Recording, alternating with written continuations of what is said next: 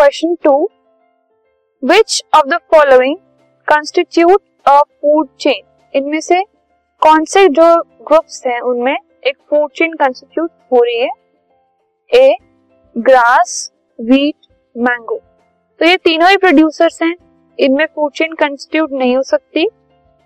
Grass goat and human तो इसमें first producer है सेकंड कंज्यूमर है and human is the secondary consumer so B grass goat and human एक food chain हो सकती है, क्योंकि गोट जो है वो ग्रास पे फ़ीड करेगी and human can have can eat goat so this is a food chain next है गोट काउ एलिफेंट सो इनमें प्रोड्यूसर नहीं है.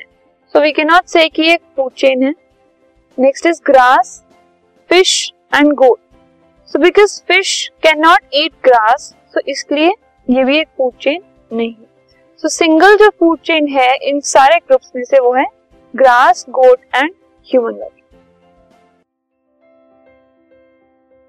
this podcast is brought you by hub hopper शिक्षा अभियान अगर आपको ये पॉडकास्ट पसंद आया तो प्लीज़ लाइक शेयर और सब्सक्राइब करें।